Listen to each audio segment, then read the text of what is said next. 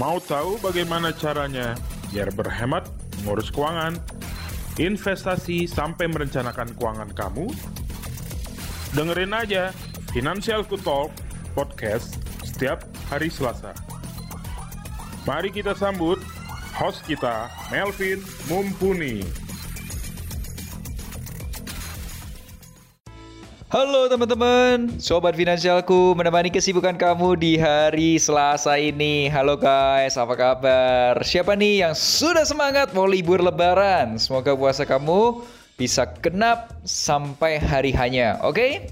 Guys, kali ini aku mau jawab sebuah pertanyaan yang dulu banget pernah ditanyakan oleh salah satu pendengar, yaitu, Kok, Ko Melvin, gimana sih cara menjadi seorang analis saham? Jujur aja, aku juga belum pernah kerja di perusahaan sekuritas, jadi aku harus tanya orang yang memang kerja sebagai seorang analis saham.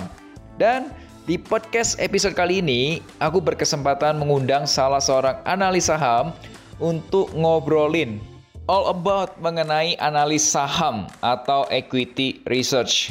Dan gimana sih cara menjadi seorang analis saham? Selain itu, aku akan jawab pertanyaan sobat finansialku mengenai cryptocurrency. Ini ada orang yang invest di cryptocurrency tapi nggak bisa tidur. Kenapa ceritanya? Nanti kita bahas. Dan guys, supaya kamu tetap update podcast terbarunya, langsung aja boleh follow Fintalk Financialku Talk Podcast di Spotify yang hadir setiap hari Selasa. Podcast Fintalk juga dapat kamu dengar melalui Apple Podcast, Google Podcast, dan aplikasi Finansialku. So, langsung aja download aplikasi Finansialku di Google Play Store atau juga di App Store.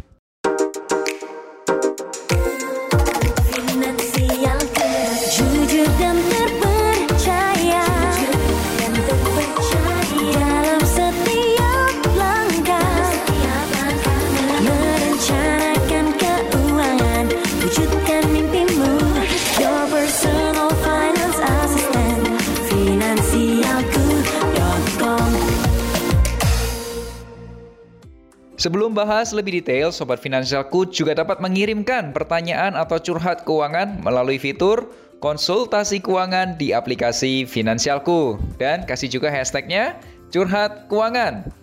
Salah satu pertanyaan atau keresahan boleh dibilang ya, kali ini adalah Kok saya air follower baru Koko di Instagram. Kok aku mau curhat dong? Aku kemarin coba investasi koin Doge. Doge tuh Doge yang kabarnya anjing tuh loh. Doge Doge. Kok aku sebenarnya mau ikut-ikutan aja karena teman-temanku tuh pada main Dodge. Sebenarnya aku udah untung sih kok. Tapi kemarin tuh sempet turun dan dalam sehari itu kok rasanya dak dikduk gitu ya kok ya. Oke, okay, apakah aku nggak cocok berinvestasi ya kok? Sebaiknya apa yang harus aku lakukan? Yuk, langsung aja kita jawab pertanyaan kamu. Hashtagnya Let me share my view. Halo KR, thank you ya udah jadi follow Instagramku dan juga sudah dengerin serta curhat di podcastnya Fintalk. Ya jujur aja nih ketawa sih aku waktu dengar ceritanya kamu deg-degan. ya, yes, oke okay, KR, aku juga pernah kok deg-degan seperti itu, dak dikduk dak dikduk gitu ya pada saat aku mulai berinvestasi saham di awal-awalnya. Kenapa? Sebenarnya karena pada waktu itu aku pilih saham karena ikut-ikutan orang tidak menganalisa, nggak tahu sebenarnya saham yang aku beli itu saham apa gitu, cuman asal beli aja. Nah sekarang ini tuh aku sudah jadi investor saham di mana kalau harga turun pun nggak dak-dikduk, nggak panik seperti dulu. Karena sekarang aku sudah belajar banyak dan sudah dalam banget mempelajari tentang saham atau memilih perusahaan yang aku mau beli. Nah, terkait cryptocurrency sendiri, termasuk Doge atau Doge ya orang-orang sebut, itu aku juga nggak pegang sama sekali, jujur aja. Nggak ada pegang sama sekali. Nah, kalau saranku nih ya, kalau kamu mau beli produk investasi itu mendingan jangan yang ikut-ikutan doang. Nah, mendingan kamu pilih produk yang bisa membuat kamu itu beneran untung ya, sesuai sama tujuan keuangan kamu ya. Kemudian bisa untungnya itu bisa dalam jangka panjang, konsisten. Dengan cara gimana caranya? Pertama, ya kamu tentuin dulu tujuan keuangan kamu apa, kode hitung, kode pilih produk investasi. Nah, pelajari produknya lebih dalam dan dapatkan keuntungan secara konsisten. Bukan dalam jangka pendek dan cepat dan gede gitu bukan karena sesuatu yang sifatnya hype itu pasti akan selesai juga pestanya. Nah, Cuma kita nggak tahu kapan selesai pestanya, oke? Okay? Nah, investasi yang benar itu harusnya selain dapat mengembangkan uang kamu, uang kamu bergerak menjadi lebih besar, tapi juga bisa memberikan rasa nyaman. Tidurnya tetap nyaman, tetap nyenyak, makan tetap nikmat, dan kamu nggak mengalami kecemasan seperti yang kamu lakukan sekarang ini. Oke, semoga kamu bisa mulai beralih dari investor ikut-ikutan atau seru-seruan menjadi investor yang profesional. Misal kamu bisa jadi seorang investor saham profesional atau seorang investor reksadana profesional. Oke?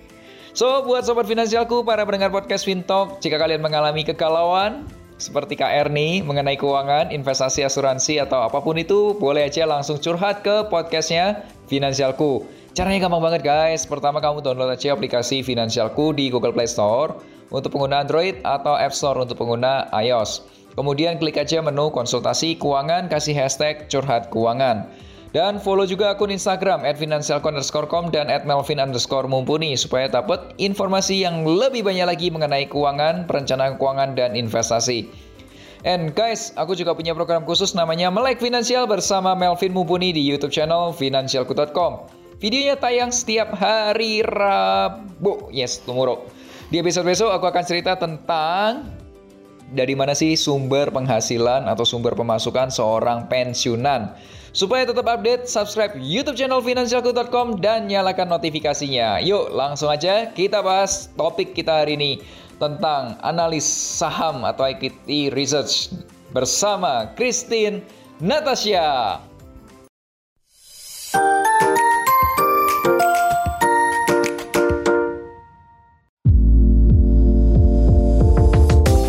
Teman-teman Sobat Finansialku, jumpa lagi bersama saya Melvin Mumpuni CFP, perencana keuangan dan juga founder dari Finansialku.com. Kali ini saya ditemani oleh Halo Vin. Thank you for inviting me. Yeah. Thank you. Halo sobat uh, Finansialku. Finansialku semua. Hmm. Siapa yeah. nih di sini? Kenalin aku Christine Natasha. Jadi aku adalah seorang equity analyst dari sebuah sekuritas di capital market. Ya, jadi teman-teman, equity analyst itu adalah analis saham. Jadi hari ini kita tuh mau ngobrolin gini Christine, karena ada banyak orang yang tanya gimana sih caranya jadi seorang analis saham gitu.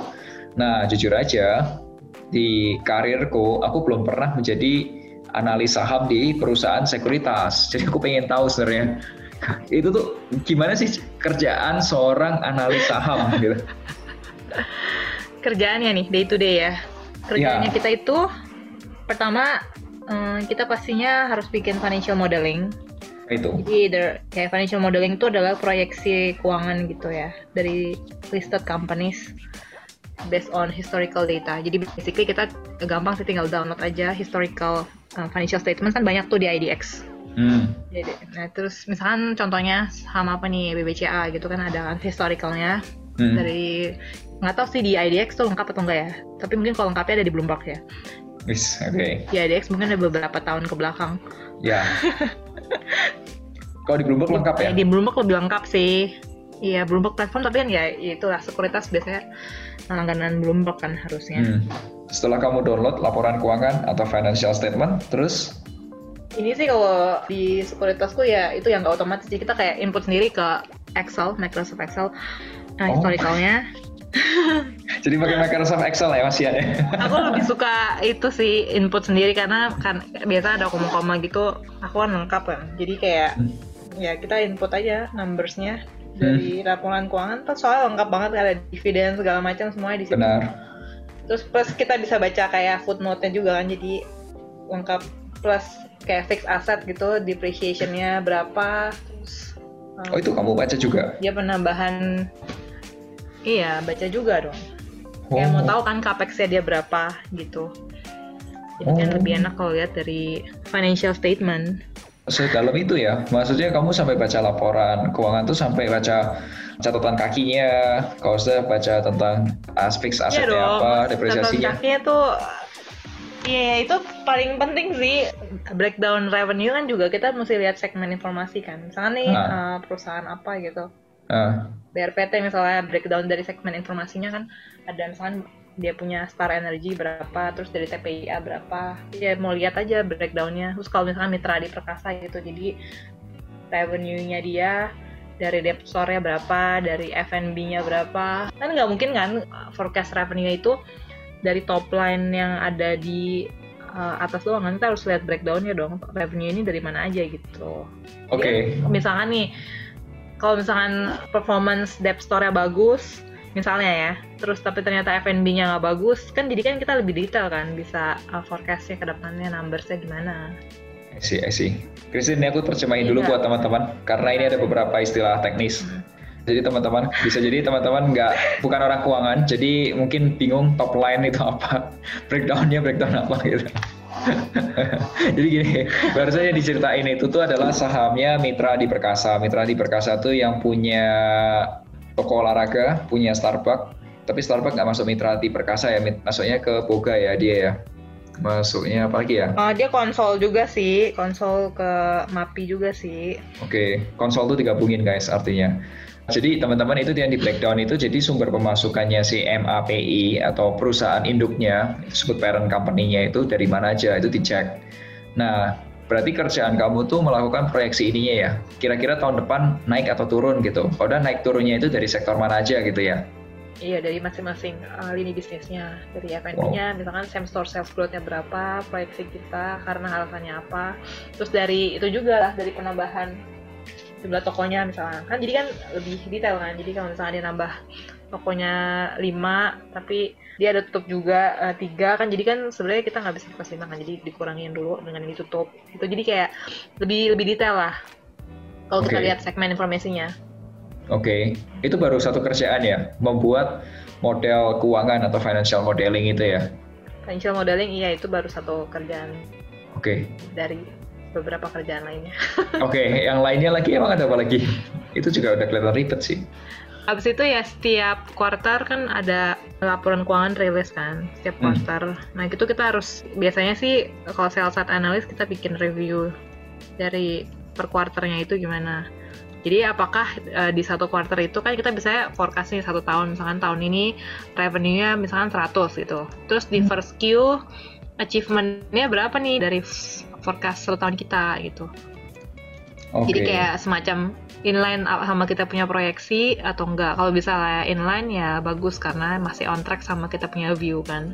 Kalau misalkan above ya mungkin kita harus ganti proyeksinya tahun itu mungkin dinaikin sedikit gitu karena first quarternya ternyata bagus banget kalau below ya sama berarti harus diturunin berarti kan view kita harus berubah gitu kan ya tergantung sih berubah atau enggak mungkin kalau misalkan karena kita forward looking mungkin kalau kita lihat nanti second quarter ternyata lebih bagus karena ada kejadian apa gitu misalkan. Ya itu nggak mesti berubah view-nya. Ya jadi macam-macam sih. Jadi kita harus fleksibel lah biasanya gitu. Oke. Okay. Pertama tadi adalah membuat model keuangan, yang kedua tulis report, laporan-laporan termasuk laporan untuk ininya ya, misal laporan analisa saham A atau saham B gitu ya. Termasuk di situ ya. Iya, uh, dia okay. rekomendasi kita lah dari report-report termasuk initiation coverage. Uh, jadi initiation itu kan yang biasanya lebih tebal ya reportnya, nggak bisa selembar doang biasanya. I see. Uh, karena karena initiation kita mau tahu kan company apa ah, tapi okay. kalau company udah banyak yang cover ya nggak perlu terlalu in depth lah biasanya okay. gitu sih paling banyak kerjaannya itu dibikin report atau ada kerjaan lain lagi yang lebih banyak lagi kerjaan lainnya ya itu yang paling itu main job kita sih hmm. tapi kalau di sekuritasku sih mungkin kerjanya ada tambahan kerjaan lainnya misalkan kita bikin video. Itu kan sama juga membuat report tapi tidak dalam bentuk tulisan tapi dalam bentuk video gitu kan? Iya kan... betul. Karena kan orang kan sekarang katanya lebih suka lihat uh, video ya dengerin daripada baca ya. Iya dong. Ya karena sekarang sudah zamannya 4G sebentar lagi sudah 5G Iya, jadi video itu penting banget. Iya, jadi udah harus video, udah nggak cuma report nah, paper doang, udah harus diceritain. Iya. Nah, pakai suara dan gambar. Ya hmm. itu kerjaan kita juga yang lainnya. Baik, jadi kalau gitu teman-teman yang pernah nanya ke aku ya, Vin kerjaan seorang analisa saham atau analis saham atau equity analyst itu apa? Nah itu berarti main jobnya adalah satu bikin model keuangan atau financial modeling dan yang kedua itu bikin report. Reportnya macam-macam. Ada report yang berarti rekomendasi saham, ada juga report yang inisiasi dan lain sebagainya. Banyak juga ya ternyata. Oke. Okay. Ya, belum lagi misalnya kita juga biasanya bantuin ID buat research report. Oke. Okay. Kalau ada yang mau IPO itu ya one of teman-teman ID itu adalah investment banking, investment banking. Jadi biasanya kalau di perusahaan-perusahaan sekuritas tuh investment banking tuh lebih banyak bantu perusahaan-perusahaan atau kliennya mereka tuh untuk ada fundraising atau strukturisasi dan lain sebagainya. Ya, oke, okay. sama-sama belajar guys. Karena karena karena aku sendiri belum pernah di perusahaan sekuritas, jadi ya kita perlu belajar. Christine, kalau equity analyst itu cita-cita dari kecil atau bukan sih? ya karena jujur ya teman-teman ya equity analyst itu atau analisa saham atau analisa saham itu aku tahu ketika aku ada di industri keuangan dulu aku nggak ngerti analis saham itu tuh apa gitu. Oh gitu. Kalau tahu kamu mau jadi equity analyst kah? Ya mungkin ya karena menurutku itu seru sih ya.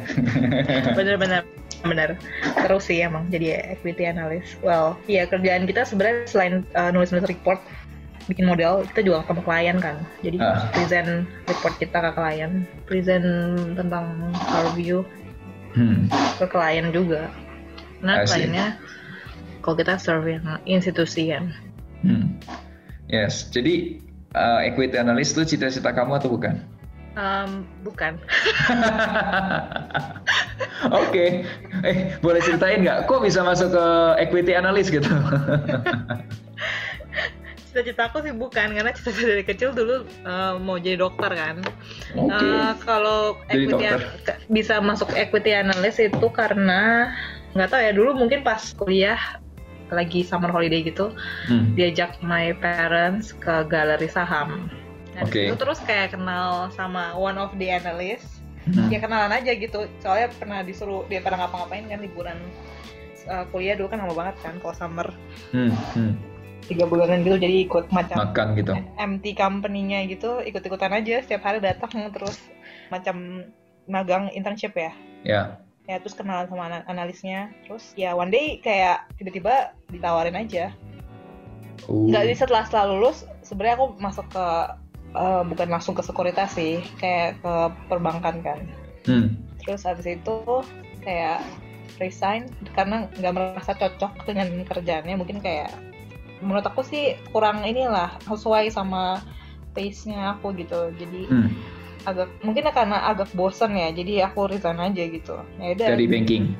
Iya dari bank itu. Jadi hmm. aku resign. Kayak aku mikirnya ini finance kan di bagian finance finance juga ya yeah. oh, tapi kerjanya ya setiap hari sama gitu kan ya gitu jadi kayak ya aku resign dari situ terus nggak lama uh, temanku yang aku kenal dari galeri saham ini dari satu sekuritas lah pokoknya pas waktu aku magang pas liburan hmm. kuliah dia tiba-tiba kayak nawarin aja hmm. kebetulan emang aku kan sekolahnya accounting and finance hmm. Hmm. Ya udah and then I apply the kalau seorang equity analyst itu berarti harus dari ini ya, sekolahnya itu harus accounting and finance ya?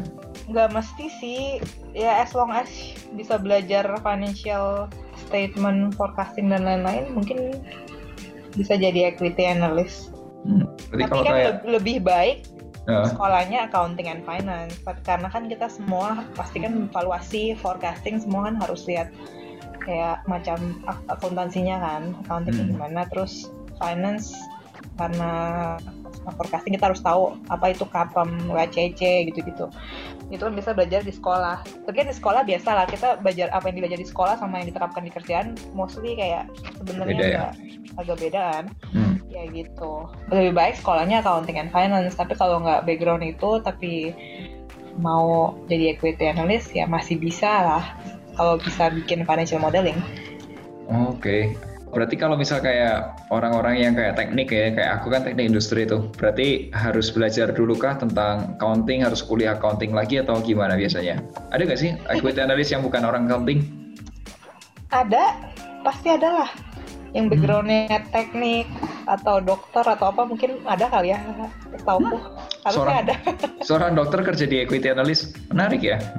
mungkin ada ya aku aku nggak tahu juga. Mungkin ada menurut aku. Karena kan ya semua pasti bisa dipelajari lah. Mungkin kalau misalkan backgroundnya bukan accounting and finance jadi harus ada penyesuaian lagi gitu kan. Oke. Kalau backgroundnya teknik industri jadi financial planner ada aku. iya kan? Contohnya kamu kan? Kamu sekolahnya apa dulu? Teknik industri. di industri. Tapi kamu kan financial planner which is kan ada sertifikasi lagi ya yang kamu ambil ya? Ya, tapi kan aku juga ada Jadi, kuliah financial juga. planner. Di apa namanya Oh. waktu ambil bisnis bisnis MBA gitu. Ya memang belajar finance tapi corporate finance. Corporate finance tuh ini teman-teman apa? keuangan tapi untuk sebuah perusahaan atau korporasi itu namanya corporate finance. Jadi dari situ aku baru tahu istilah-istilah teknis tentang equity analyst, terus kemudian teknis tentang valuation dan lain sebagainya sih. Hmm. Tapi itu gila sih. Materi di kelas itu tuh bukunya tebel-tebel ya. Ya loh. Jadi ya, aku nggak tahu ya. Kalau kamu dulu kuliah di Indonesia atau bukan? Aku kuliahnya di Curtin University, itu pusatnya tuh di Perth, Western Australia. Wah, itu udah pasti semua buku dan lain sebagainya bahasa Inggris kan? Ah, betul. Dan tebel-tebel ya. Tebel lah. eh, dulu tau nggak sih pas waktu kuliah tuh ya, Christian. eh, kalau kita lagi dapat textbook baru gitu, awal pelajaran gitu atau mungkin awal kuliah gitu, per semester awal gitu ya, itu tuh kita lihat bukunya itu sudah bukan halamannya, bukan berapa halaman, tapi kita kasih pakai penggaris, kita lihat berapa tebel. Padahal nggak semua dibaca kayaknya. ya. eh tapi aku, aku penasaran loh, aku penasaran. Ada nggak buku selama kuliah yang kamu baca sampai habis? Ada nggak sih? Ada sih. Ada. Itu buku uh, business law. Business law aku baca semua ya waktu itu. Soalnya kan banyak study case-nya harus dibaca. Mantap. Udah itu doang sih. Accounting itu nggak ada yang aku baca. Seriously, nggak nggak baca accountingnya malahan. Nggak kalau itu lebih ke praktikal kali ya jadi kayak uh, ikutin tutornya terus kayak ikutin uh, soal-soal belajar dari soal-soal gitu kalau Oke. law ya aku baca bukunya Kalau tapi bukunya nggak terlalu tebal soalnya waktu itu ya nggak Hmm. setebal buku accounting kayaknya makanya aku baca semua itu kalau buku-buku yang pertama kali yang aku jatuh cinta gitu tentang keuangan ya, itu ada bukunya nggak tahu ya. Itu kalau di tempat kamu kamu tahu nggak ya penulis namanya Kidman sama Choeng gitu? Nggak tahu ya. Itu dua penulis itu, itu dua-duanya tulisannya titlenya CFA semua. Jadi Hmm. pertama kali aku orang teknik yang nggak ngerti tentang keuangan baca bukunya dia itu tuh wow gila I'm in love gitu dengan industri keuangan itu gitu kayak Hmm. oh ternyata ini cara Banyak kerjanya. Ya. Ya, banyak banget istilah baru. Ya menarik. Ya kalau kosakata kosakata yang aku nggak pernah dengar nih teman-teman ya. Kalau kamu mau masuk ke industri keuangan itu menurutku yang perlu diperbanyak pertama kali itu kosakata kamu atau vocabmu itu harus digedein gitu dibanyakin gitu. Kayak istilah kayak KPM, WACC dan lain sebagainya. Itu waktu dulu ya believe it or not ya. Waktu teknik industri itu ada dosen yang ngajarin tentang KPM dan WACC oh ya dan kita satu kelas tidak ada yang tahu. Gitu apa kenapa diajarin apa gitu ya? Jadi apa ya mata kuliahnya ya? Aduh sampai lupa loh. Jadi tuh dia itu mau tahu tentang misal nih kalau kamu punya mesin gitu mau ngadain mesin atau mau bikin pabrik baru gitu ya itu tuh kapan balik modal terus kosnya Oh, lebih murah pakai kalau kamu oh iya. keluarin saham atau le- lebih murah kalau kamu keluarin surat utang dan lain sebagainya gitulah I see, zaman I dulu. see, I see, I see. Tapi, Iya, tahu nggak? Makanya aku bingung kenapa kamu teknik industri tapi kok dibajar belajar gitu ya? Iya kita nggak ada yang paham. Sampai tahu Iya. nggak? Pertama ya waktu selesai kelas gitu aku tanya sama dosennya kan pak bon itu apa ya pak ya? Karena aku baca buku itu isinya tulisannya bond B O N D bond bond apa itu? gitu. Kayak apa gitu aku sampai nggak paham padahal sampai si dosen itu bilang bond itu surat utang bapak bilang gitu Oke. Eh, mohon maaf saya tidak tahu gitu tentang bond Oke oke menarik ya jadi ya jadi dipelajarin juga soal bond segala macam. Iya, tapi benar kita nggak ngerti sebenarnya itu tuh apa. Aku justru fall in love benar-benar ngerti tentang keuangan tuh sampai itu buku ya. Mungkin boleh dibilang satuannya itu sudah ya mungkin sekitar 3-4 cm gitu ya. Kebayang nggak ya 3-4 cm? itu dibaca semua. dibaca semua, gue udah digarisin sampai sampai stabiloin dan lain sebagainya. Makanya kadang-kadang kalau aku bercerita tuh panjang banget ya, karena itu, karena baca buku keuangan itu kayak baca novel gitu tau nggak? Ada ceritanya. Mm-hmm. Ya, tapi gara-gara dia sih. Kalau aku mencoba baca buku yang lain ya, uh, contoh nih, yang setengah mati menurutku ya, itu valuation punyanya Profesor Damodaran. Pernah dengar kan kamu? Iya, iya pernah. Kenapa? itu bukunya tebel-tebel banget. Kalau sudah bahasanya teknis, meskipun uh, aku yakin Pak Profesor itu di YouTube itu berusaha menjelaskan dengan bahasa manusia ya, tapi lumayan sih. hmm. ya, lumayan lah untuk untuk seorang yang awam mendengar dia bicara tuh apa ini ya. Baru nyemplung ke keuangan untuk individu. Anyway, hmm. aku mau tahu seorang equity analyst tuh harus CFA nggak sih? Aku nggak punya CFA sih. Oke, okay, so berarti itu bukan satu. You don't have to have CFA. Oh, okay. Bukan suatu kewajiban kalau menurut aku ya. Hmm.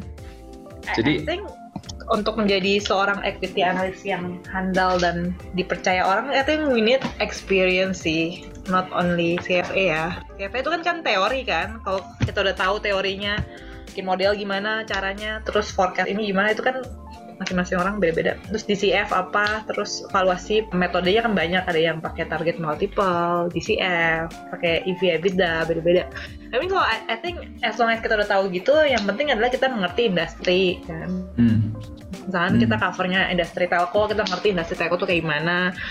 Terus ya gitulah. Maksudnya, maksudnya gimana tuh? Lebih, kan kita punya CV. I'm not saying kita, uh, I mean CV is important ya menurut aku yeah. karena kan kalau kita belajar CV pastinya lebih tahu lah code of ethicnya atau hmm. ada hal-hal lainnya lah ya yang dipelajari di CV itu. Oke. Okay. Ya? Nah, kalau kayak gitu, Christine, selain harus ngerti tentang accounting dan vocab atau kosakata tentang finance, seorang equity analyst tuh Iya kan harus ada kan kalau nggak nggak ngerti tuh barusan ngomongin apa top line dan lain sebagainya bingung itu apa yang dimaksud kan. nah, selain ngerti itu ada nggak sih license yang wajib dimiliki? Kalau tadi CFA itu kan optional, berarti boleh punya boleh nggak. Berarti kalau punya nilai tambah gitu kan. Nah ada nggak sih yang wajib harus punya gitu? Mungkin WPPE kali ya kalau di broker ya. Oke, okay. berarti kamu punya WPPE? Aku punya sih WPPE. Oke, okay. itu fungsinya untuk apa? Itu kayak izin aja, izin persorangan sebagai wakil perantara pedagang efek. Kita kan broker kan. Itu kan izinnya itu diberikan oleh OJK buat hmm. uh, perorangan. Hmm. Jadi intinya udah legal gitu lah untuk bertindak mewakili kepentingan perusahaan efek itu sekuritas yang melakukan kegiatan usaha sebagai perantara pedagang efek gitu. Jadi ya semacam kayak legalitas gitu lah. Sertifikasi aja gitu. Oke, okay, tapi itu wajib berarti. Aku sih punya WPPE. Ya, I think itu wajib sih. Hmm. Oke, okay. aku belum Harus punya. lulus WPPE. aku belum punya WPPE loh. Aku Karena punya... kalau yang di buy side kan biasanya punya WMI kan. Aku WMI. Oh WMI, WMI. Oke okay, oke. Okay. Ya, itu kalau WMI itu aku kasih gambaran mungkin ya buat teman-teman yang dengerin ya WMI itu lebih banyak belajar tentang aset alokasi. Jadi gimana caranya kalau kamu punya uang, katakanlah uangmu tuh 10 juta atau 100 juta lah ya, 100 juta kamu nanti berapa persen di saham, sahamnya apa, berapa persen di hmm. reksadana, reksadananya apa, berapa persen di surat berharga pemerintah, contoh misal ada obligasi retail dan lain sebagainya berapa persen. Nah itu kayak gitulah, itu aset alokasi. Hmm. Terus juga ada sedikit tentang valuasi atau nilai harga saham, ada yang nilai harga surat utang atau kuon. Ya seperti itulah kurang lebih. Sama belajar undang-undang. Itu yang paling sulit menurutku. Hmm. jujur aja, jujur aja ya guys. Undang-undangnya dibaca banyak ya.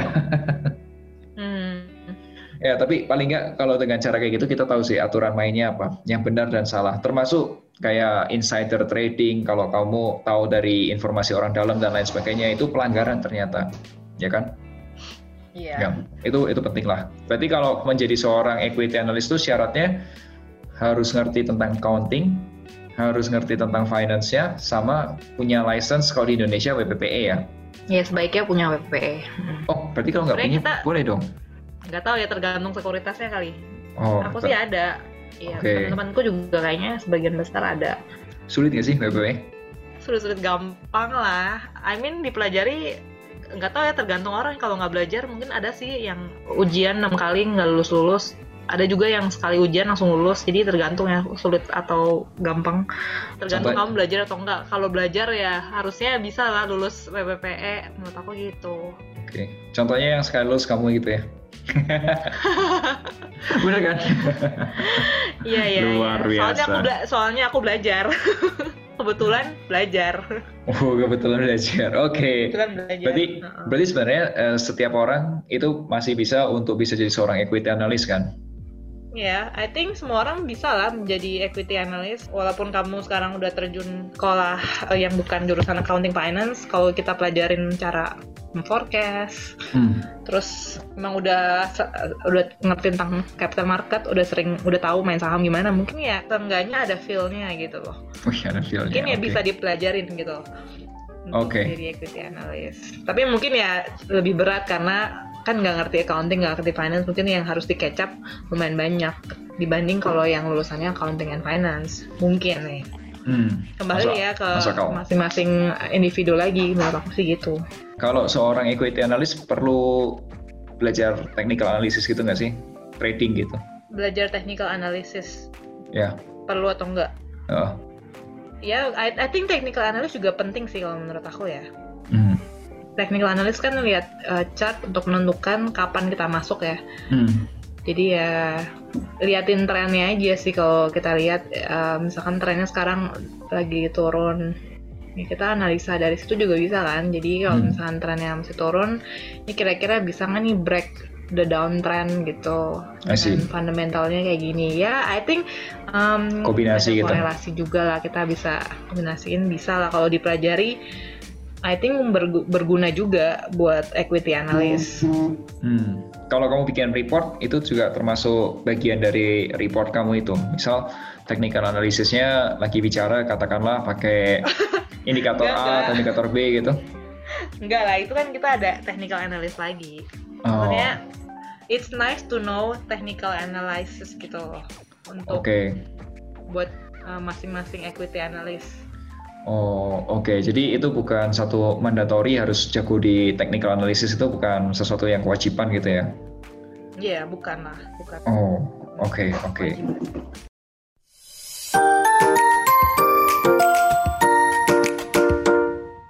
Christine, anyway, sudah berapa lama jadi equity analyst? Udah berapa lama ya? Em, lumayan lama nih, kayaknya Lima tahun ada? 8 tahun ada lah. 5 tahun mungkin ada. Tapi kan aku pernah keluar dari equity analyst ya. Jadi ya kalau in total mungkin nggak nyampe 8 tahun. Ya mungkin more or less eh, 6-7 tahun ya. Wow, lumayan ya. Apa suka dukanya jadi seorang equity analyst? Suka dukanya. Sukanya duitnya Eh, banyak kan? dulu ya. Sukanya duitnya banyak, gajinya gede, bonusnya gede. Amin. Iya dan, Iya. Udah, sukanya apa ya? Sukanya ya. eh, Hmm, sukanya. Positifnya. Probably kita jadi more knowledgeable ya. Karena kan kalau jadi equity analyst kita harus tahu segala macam hal gitu ya. Bukan cuman sektor kita, kita harus tahu juga Amerika lagi kenapa nih, eh, Biden ngapain nih, Biden cetak uang atau apa, terus USDIDR gimana nih, inflasi gimana nih.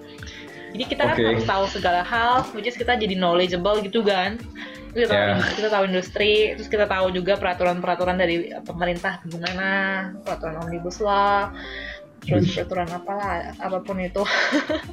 Jadi kita jadi ngerti beli saham Oh, oh, untuk investasi lah. oh, jadi jadi itu boleh ya? Kita beli sahamnya sendiri juga, boleh ya? Sebetulnya nggak boleh sih. Aku Hmm. sih nggak punya account ya di sekuritas. Tapi kan kita bisa beli pakai nama tetangga, pakai nama teman deket kita. Oh gitu ya, oke oke oke. Actually mungkin eh, nggak tahu ya kode etiknya harusnya nggak boleh ya karena kan takutnya front run atau enggak kita jadi nggak objektif sebagai equity analyst gitu kan. Karena Yeah. kita own the stock terus kita rekomend buy.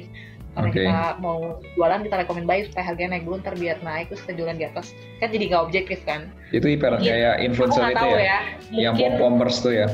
Hah, siapa ya pom-pommers yang yang diribut-ributin di market itu kan ada kan ada beberapa orang yang kayak ya kita nggak sebut nama ya karena ada beberapa orang gitu kan nggak cuma satu gitu tapi ada sekelompok orang atau oknum gitu yang bilang buy. Ternyata ketika orang-orang buy dia sell gitu-gitu. Itu tidak maksud ya front run yang kamu istilah front runner itu gitu kan Iya, front run tuh kayak kita beli dulu, abis itu baru keluarin reportnya.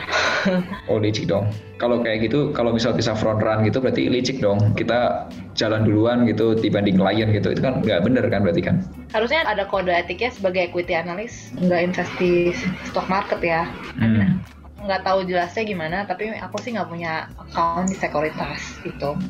Nggak tahu boleh atau enggaknya sih sebenarnya. Mungkin ada beberapa orang masih invest in stock market juga ya. Hmm, hmm. Tergantung sekuritasnya mungkin ya. I see, I see. Tapi kalau di tempat kamu kerja nggak boleh ya? I don't know. Oke, oke. Terus karirnya bagus nggak? Bagus kan? Karir path ya mungkin bagus bisa I think bukan cuman di sekuritas saja ya mungkin karena kita ya full of knowledge kan. Kayak misalkan kita cover suatu company Hmm. apa gitu kita udah tahu kan proses dia dapat uangnya gimana gitu. Terus accounts receivable-nya gimana terus cost of goods gimana. Jadi mungkin if one day kita uh, mau set up a business gitu. Jadi kita udah belajar gitu dari perusahaan yang udah listed Oke, ya again balik lagi ke knowledge oke. ya mungkin Knowledge. terus ya kalau di capital market ya kita jadi punya uh, banyak wawasan dan kenalan juga kan Hmm. dengan emiten Networknya pos-pos ya. iya networking Setidaknya apa sih networking investor relation? orang-orang yang pinter juga di capital market Ah iya benar sih, benar sih. Yes. ya kan pasti kan orang di capital market apalagi analis pastinya mereka pintar-pintar gitu Betul, betul, betul, betul. Dan kalau kamu tuh ketemunya sama investor relation atau ketemunya sama direksi sih biasanya kalau ke emiten atau ke perusahaan gitu. investor relation pernah juga sama direksinya Hmm. tergantung bisa ju- pernah juga sama chairman-nya atau CEO-nya tergantung company-nya Hmm, hmm. Tapi itu berarti memungkinkan kamu bisa ngobrol atau kenalan sama orang-orang yang kayak high level gitu ya. iya Hmm, Menarik, menarik. Oke, nah dukanya. dukanya Hmm. eh jam kerja kali ya mungkin karena Emang kenapa jam kerjanya? apalagi kalau bisa juga kayak aku weekend kerja bisa juga karena kalau misalkan nih contohnya ya laporan keuangan keluarnya hari Jumat jam 5 sore gitu Jadi kan udah Jumat Friday night gitu tiba-tiba keluar laporan keuangan yang harus direview berarti kan kita harus kerja weekend gitu kan karena Eh, eh, karena harus keluar cepet-cepet kan kalau kalau kelamaan ya jadi agak bersih gitu terus Itu ya sering nggak sih? ya itu sih pokoknya jam kerja sih work Sering nggak sih ada yang keluarin report Jumat sore gitu? Ada nggak? Sering gitu kejadian? sering banget Oke, itu ceritanya sih berarti. ya udah nggak apa-apa. Iya. Impas Itu lah. deritanya Itu ceritanya. impas ya jadi offset ya sama sukanya ya Iya. Selain selain jam kerja ada lagi mungkin. apa ya Tapi kan gini Christian, dimarahin financial. klien mungkin atau dimarahin sales Hah? Kenapa dimarahin sales atau klien? Misalkan nih kita view-nya A tapi ternyata turned out to be B gitu kan. Bisa aja kan dimarahin kan. Kenapa nih? Kok bisa nih? Gitu. Oh, kamu pernah kejadian gitu? asalkan kita bisa kasih, kasih tahu reason reasonnya sebenarnya nggak apa-apa sih. Kan banyak hal di luar kita punya kendali kan corporate Ah. action apa yang kita nggak tahu gitu kan. Oh, So, ya kita kita harus eh, cari tahu Hmm. alasan-alasan. Hmm. Jadi seorang equity analyst itu tidak jaminan 100% benar kan? Iya, nobody is 100% correct lah. Kan ada faktor-faktor luar juga kan. Makanya kadang-kadang kita tulis report sell, tapi kan ada juga risk to the upside gitu kan. Karena ini ini ini, ini gitu. I see, I see, I Yang see. luar kendali gitu ya. Yang ada faktor-faktor market industri secara global kita kan juga nggak tahu. Corporate action apa pun itu kita juga nggak tahu. Iya kadang-kadang ada yang mempengaruhi share price itu juga. Atau mungkin sahamnya digoreng atau apa Oke, Christine, nih seandainya nih ada orang yang lagi dengerin obrolan kita dan pengen jadi seorang equity analyst atau analis saham gitu. Saranmu ke dia apa? Sarannya ya, if you think that's what you want in life, just go for it. Semua hal di dalam dunia ini tuh bisa dipelajari kok, menurut aku. Jadi ya walaupun kita udah salah langkah di awal sekolahnya salah, it doesn't matter hmm. you're not behind in life terus kita juga there's no timetable kan hmm. that we all must follow semuanya it's made up gitu I see jadi jalanin aja walaupun apa kalau itu awalnya salah pun nggak ada masalah yang penting jalanin aja dulu. Kau udah pelajarin tadi kan pertama harus tahu accounting tadi kemudian harus tahu beberapa kosakata tentang finance karena itu akan ketemu tiap harinya juga. Bisa jadi kalau pas musim-musim laporan keuangan muncul biasanya kan per tiga bulan. Terus tadi license ya yang kamu punya harus bilang ya harus punya WPPE ya? Sebaiknya punya WPPE oke okay, oke okay. ya kalau dari aku mungkin tambahannya satu, harus jatuh cinta dengan industri keuangannya ya. Kalau enggak stres. Iya benar-benar. Sukanya juga itu sih tambahan stressful sih. stressful. Oke, okay, thank you Christine, thank you teman-teman yang sudah dengerin podcast hari ini. Thank you semuanya yang udah denger. Thank you Melvin. Thank you. Undang di podcastnya. Sama-sama Christine. Thank you, thank you. Yes. Oke, sampai jumpa di podcast FinTalk, Financial Talk Podcast setiap hari Selasa. Akhir kata, make a plan and get your financial dreams come true.